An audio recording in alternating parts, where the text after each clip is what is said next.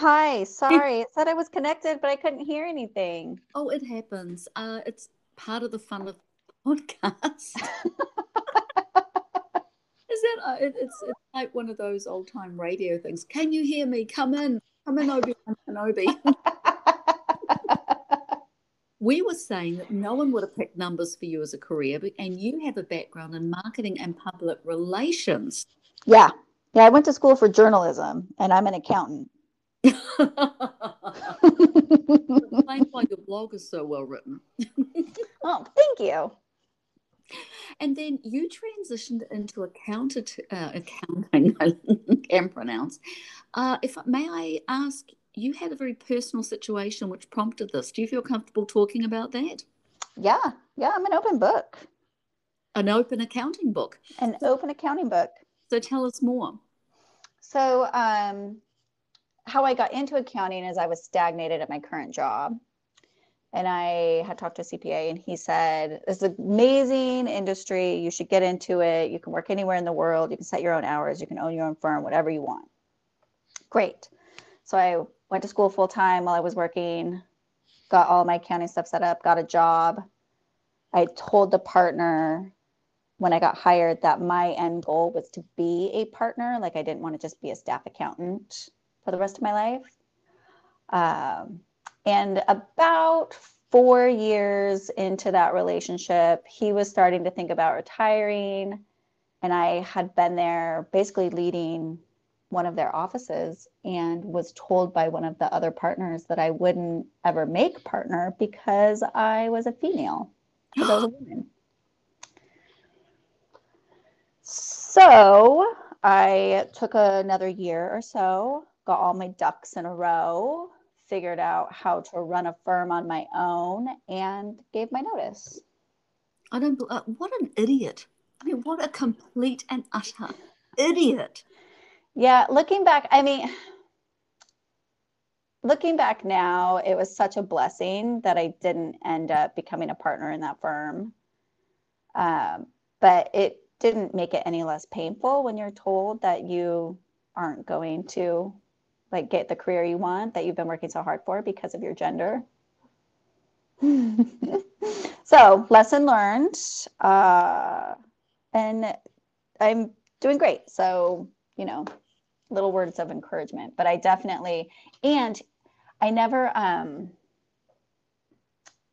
good or bad, I never like went did any sort of legal action, discrimination, anything like that. Would I do it? I, would I just leave it alone again?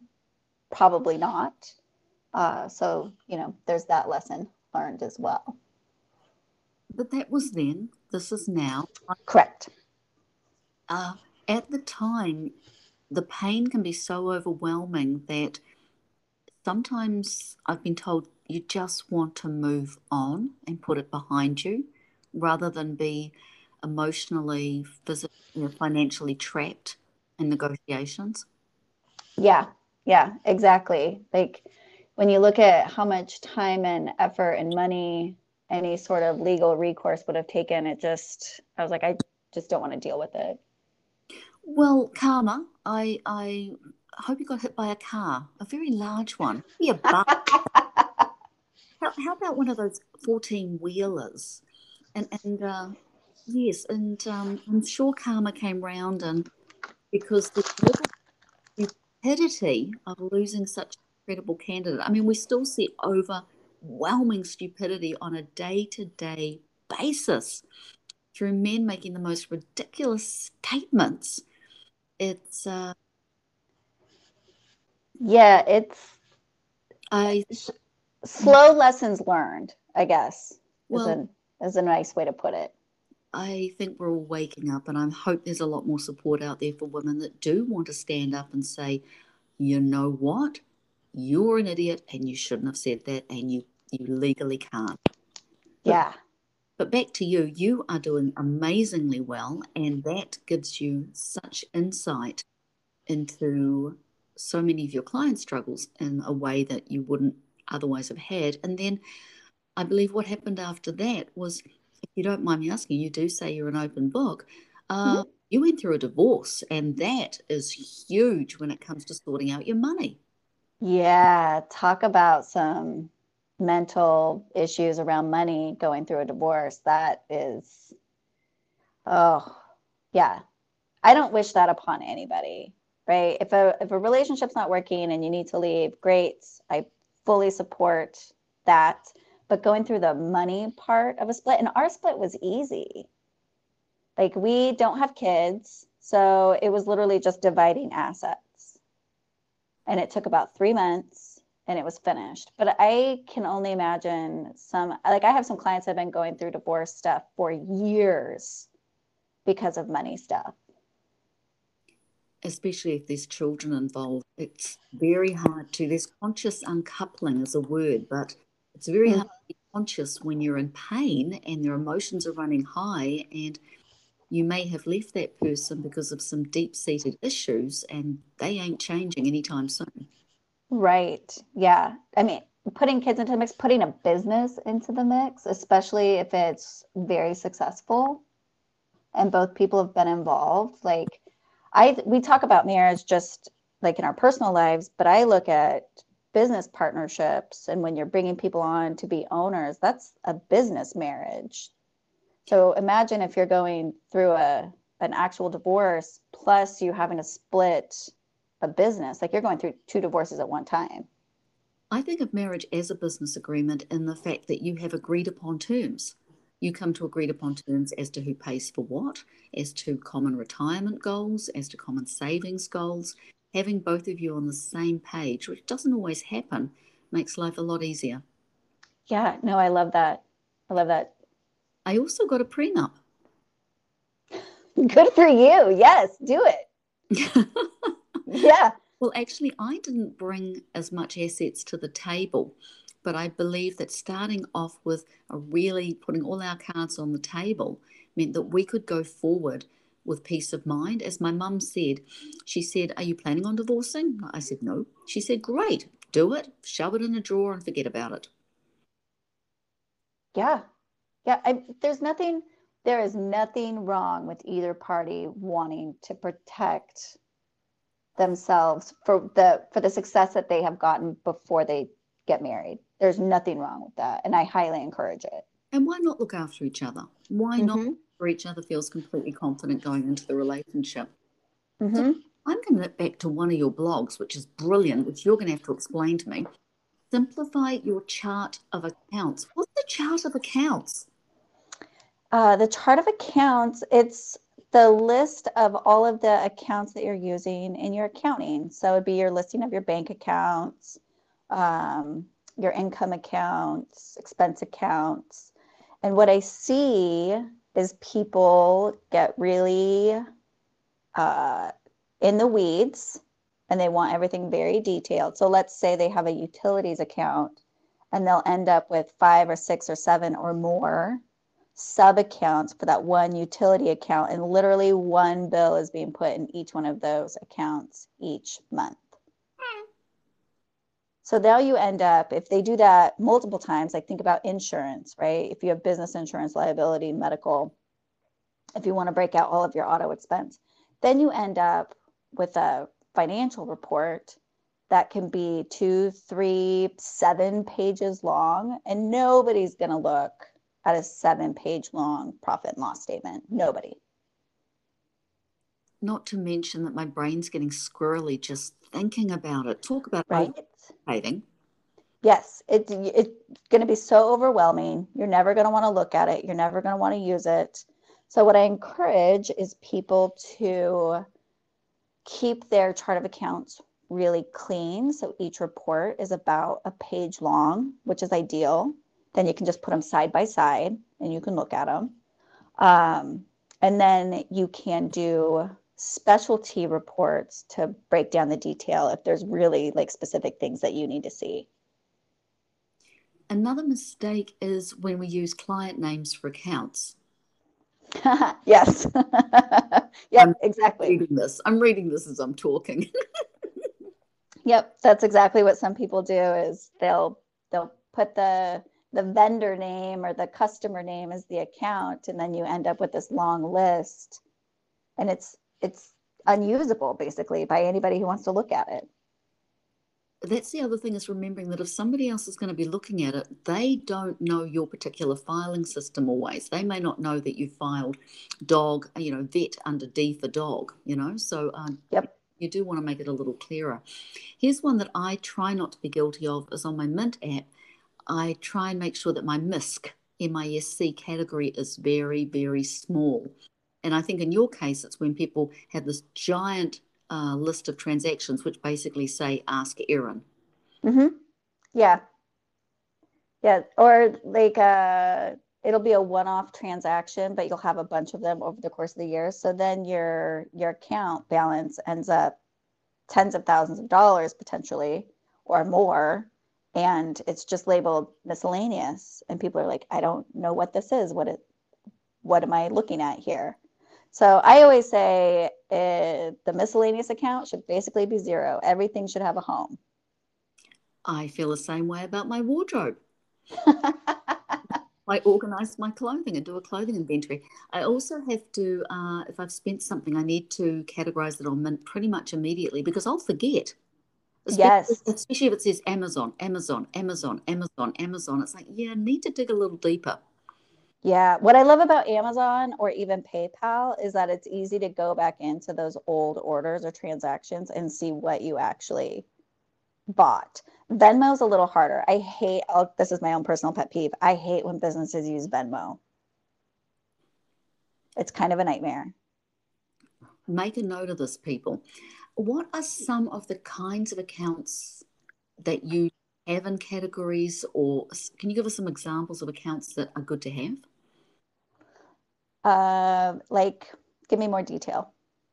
See, like, accountant. Well, for example, uh, accounts receivable is mm-hmm. a good to have, and then you want to know you want one for your assets. Mm-hmm. I'm guessing, so please. Yeah, you'll have your your bank accounts, which everybody pretty much sets up. You'll only need an accounts receivable account if you are tracking uh, invoices and payments from customers. So you wouldn't need an accounts receivable account if you're a consumer good company who's just selling stuff online and you're not tracking that particular customer who buys whatever product. But you would need income. Recorded. You would need income, correct? Yep. And I'm guessing with that comes cost of goods sold. Yep. For people with I cost of goods sold, that's a like it's a tricky category, to be really honest because if you're like i don't have a cost of goods sold account for me. I could but i choose not to as a service provider. But someone who is manufacturing and producing something like i used to work with a lot of breweries. So they obviously have a cost of goods account for their ingredients and packaging and all that kind of stuff. And customs. Customs is another thing not to i, I do i think you call that excise tax but basically mm-hmm an important export as well. what about equity?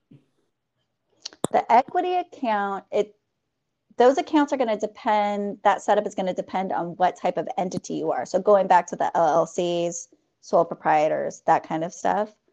Um, depending on what you are, then you'll have a, a capital contribution account and you'll have a disbursement account, owner distributions. This is why basically I, I you you just call Erin and ask her to explain it as it relates to your particular situation. Um, yeah. What what's an example of a long term liability?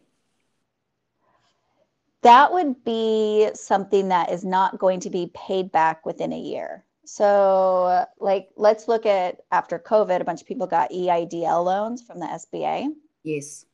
Those are 30 year loans. So, those would go into a long term liability account. 30 year loans. Mm-hmm. At a remarkable percentage rate. Like you're not going to find this kind of financing anywhere else. But like credit cards would go into current liabilities because you're going to most likely pay those off either monthly or relatively quickly. Ideally, you'd pay them off at the end of each month. Uh, interest rates on credit cards, if you don't pay attention to them, can really can be very shocking. Oh, God, yeah, and it's only gotten worse over the last couple years. I like you never see an interest rate for a credit card below like 15%. That's an, when I go shopping uh, and I buy something, I always have to, I always forget and I need to remember when I get to the checkout counter to add tax because in New Zealand we have goods and services tax. So anything you buy, it's already calculated. So the price on the item is what you see, is what you get. So if you are buying something on a credit card, mentally add 15% because if you're not going to pay it off immediately, that's the real price. Mm-hmm. Yep. That's a good idea. Good tip. Erin, it has been so much fun to talk to you. I love talking about money. I can talk about money all day long. It's one of my favorite subjects. I'm a huge believer in abundance and prosperity and manifestation and all the woo. For people wanting to get hold of you, go to Erin Rue, that's R-U-E-C-P-A.com. Is there another way you want them to get hold of you? Uh, that's the best way is through there because it'll have links to everything else. Um, I'm only really active on Instagram, which is also Erin Rue CPA. So either everywhere on the internet, you can probably find me. And just like a CPA on Instagram. I'm definitely going to go check that out. That's not something I would have thought was a natural. hey, and if you do the website, uh, you can download a guide to the Small Business Guide to Entities, Entitles, whatever those may be, and taxation. Oh, and titles. And by yeah. By the way, as I have had clients use me as a tax deductible expense. So there you go. Yes. Yeah. As a consultant. So if you want to move from chaos to confidence, please reach out to Erin. And she can also talk to you about beer, marketing, journalism, PR, and maybe even help you write a letter to money. Thanks, Erin. Thank you. This was so much fun. Bye. Hi, how are you? Oh, I'm so glad to talk to you. For a minute, I was worried I'd forgotten to send you the link. no, no, we're good. First of all, can we just say how wonderful our names are? Erin, meet Erin. Ah, it's so perfect, right? We were meant to be together. And guess what? We are both going through construction right outside our houses.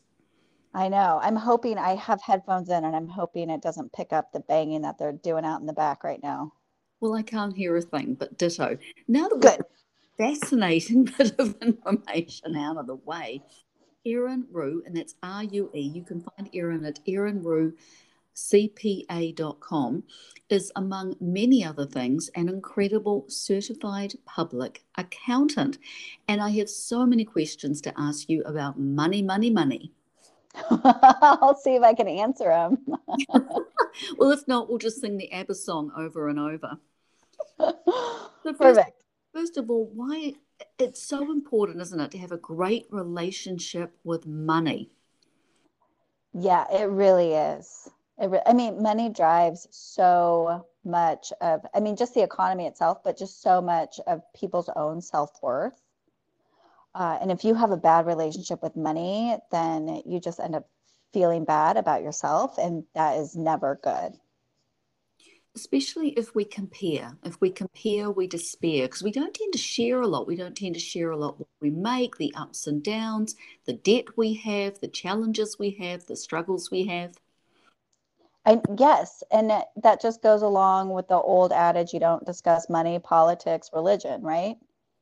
So I I have found in my own circle of friends and acquaintances that the more open I am about my own money situation, it it gives them the freedom and the permission to share theirs um, as much as they feel comfortable with. And I think that's really important as as we're making connections with people in our own relationships that that we can open up as much as you feel comfortable about. Um, and it gives people permission to do it too because it has been a taboo subject in a lot of ways. I belong to a lot of uh, amazing women business owner groups, and we encourage each other to celebrate wins. Guess what? I cracked six figures. Guess what? I cracked uh, 500K. Uh, inspire each other and applaud. Yes, it's so important. And if you're keeping all of this close to the chest and you don't want to share and then how are people going to like celebrate you just like you mentioned? In my past or even right recently i'll often write a letter to money to sort out how i feel about money and sometimes i need to have a conversation with it. Oh that's an interesting tactic. So you do you do it just when you're feeling bad about it? Do you do it all the time? Sometimes I, I, I have I have an inner bag lady that comes up every now and again, you know, where I'm, I'm convinced I'm going to end up on the street. So sometimes I write a letter to money about uh, acknowledging prosperity or talking about that or inviting money into my life or just recounting some of the messages I got around money and the ways I'd like to think about money now. It, uh, if you think of money as a person, you can find out you have a very interesting relationship with it. A lot of the times, you're not being very nice to it. That is 100% true. I I also will sometimes journal. I journal around it, but a lot of the time it comes up like if I start feeling a particular way, I have to take a step back and go, what's causing this feeling right now? Like, why am I particularly excited about this? Why am I particularly sad about it? What is making me anxious about it? And uh, and definitely writing it out either in a letter or a journal helps. So go out right now and buy a journal so that you can basically have a great conversation with your money, become besties. I also help clients that uh, struggle with compulsive shopping because that brings up so much shame and guilt and recrimination. And I help clients create a spending plan so they can invest in their clothing and can plan for a year. You allude to shame and guilt. You mention it on your website. Mm-hmm. How have you mm-hmm this has how does this impact your clients and can you give me some examples? Uh, so i mostly work with businesses and the shareholders um, and there is a lot of especially in the online world there are a lot of pressure there's a lot of pressure to look a certain way right? You want to be a high revenue numbers you want to be really profitable and I have people that aren't there yet. They'll get there someday. They'll be in their seven figures or whatever they want to make. Um, but if they're not there, then they're trying to hide it or they're trying to falsify an image.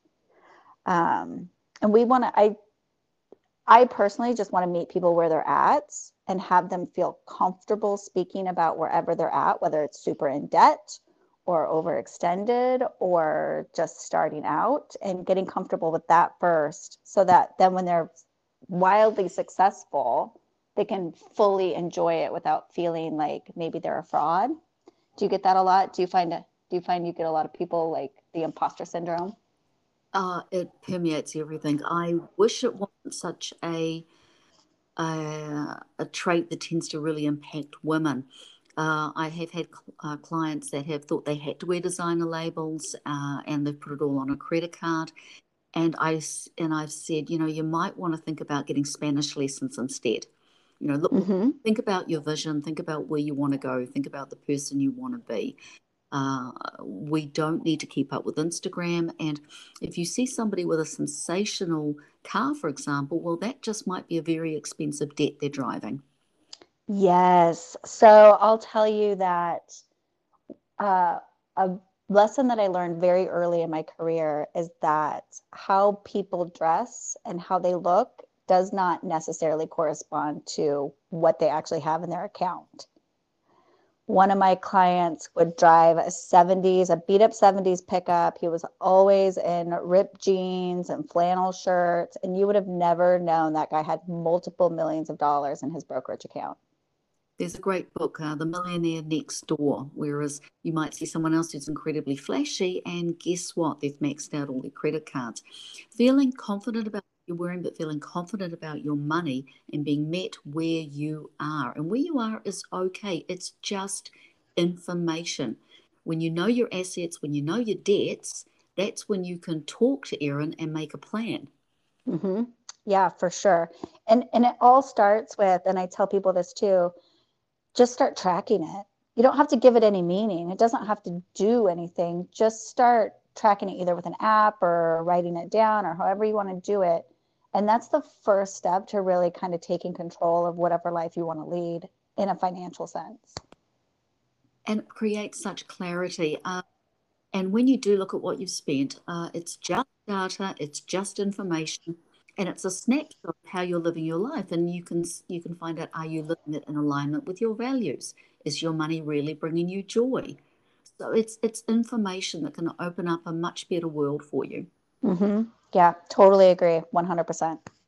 With small businesses, when I first started at my small business, I'm really confused. There's LLC, there's sole proprietor, there's, there's I mean, on one of your blogs, you, you pointed out beautifully. There's there's general partnership, there's C corps, there's there's SC. Can, can you explain briefly, if you don't mind, the difference between these? And of course, it does depend on the specific situation. Yeah. So the the thing I get the most is when I talk to people and I ask, "What kind of business are you?" A lot of the time, what they just say to me is, "I'm an LLC."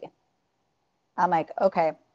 So there are multiple ways to be an LLC. So uh, you brought up sole proprietor, which is a lot like a single member LLC. You know, one owner who is just going to file taxes on their personal return. It's super easy. It's like the most basic way to run a business. Uh, and then you start getting into partnerships and S corps, which can also be LLCs. It's super confusing to people. Um, and that's when you start getting into maybe multiple owners and you're trying to save some tax money. That's where you hear a lot about S Corps. Um, and it just kind of like when we start looking at entity types, when we want to start looking at how much is the business going to make in taxable income and profit, uh, and we want to look at who the owners are and how you want to structure compensation. Those are the main things that we look at when we look at the entity types. And it can get very confusing for new business owners. It can feel really intimidating when you're first starting out. It's a question that comes up a lot. So do jump onto Erin's blog. Uh, a friend of mine's turning into a digital nomad now that COVID has made a lot of us realize we don't have to stay where we are.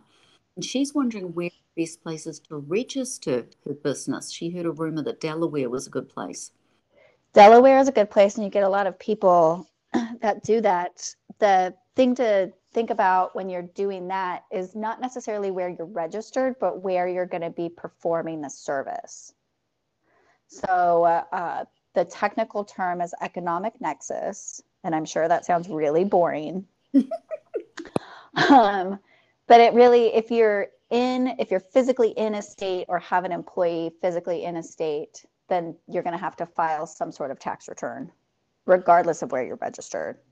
So she could register in Delaware and work out of let's like I'm in Oregon. So let's say she works, she registers in Delaware, works out of Oregon. She's going to have to file a tax return for Oregon to report that income. I seem to have a variety. I need to tell King County what I'm up to. I need to tell Washington what I'm up to, and I need to tell the IRS what I'm up to. Yep which is why we need CPAs. or at least somebody to point you in the in the appropriate right direction. It's challenging as an expat. I have some money in New Zealand, I have some money here, I have a business here. Do you find yourself dealing with expats who are very confused over what to declare? Um, I personally don't do much with expats because I don't want to um, get involved in the, all of the foreign income and bank account reporting.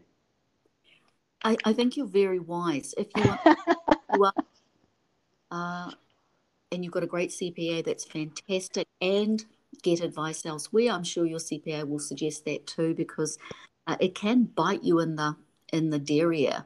Uh, mm-hmm. Uh, we we've we didn't realize we had to report something, and it has come round to haunt us. And the IRS eerie. And we didn't do it on purpose. We just didn't know. Right. And that happens to a lot of people because you don't know what you don't know.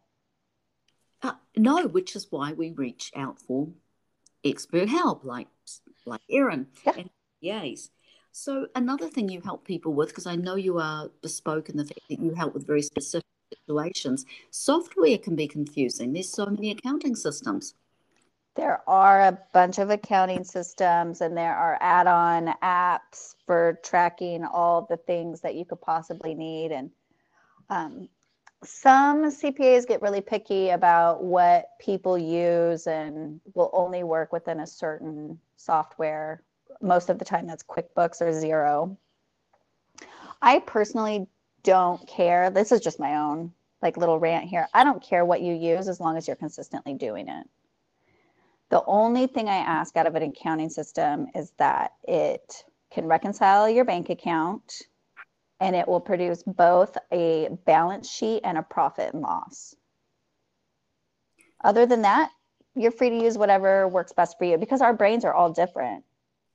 We really are. There's neurodivergent. I love that new phrase that's come out. I find numbers really hard. When I took a basic course in accounting, I had to ask for extra time because the numbers play tricks with my eyes. So having somebody who can make sense out of it is very valuable. Mm-hmm. It's it's good that you notice that too. That that it wasn't something that was particularly easy. Yeah, and and it's uh it's not that I'm not uh, intelligent. It's just my brain doesn't quite work that way. That's okay. Yeah, no, it's totally fine. I look at this like I can do accounting, and trust me, it took.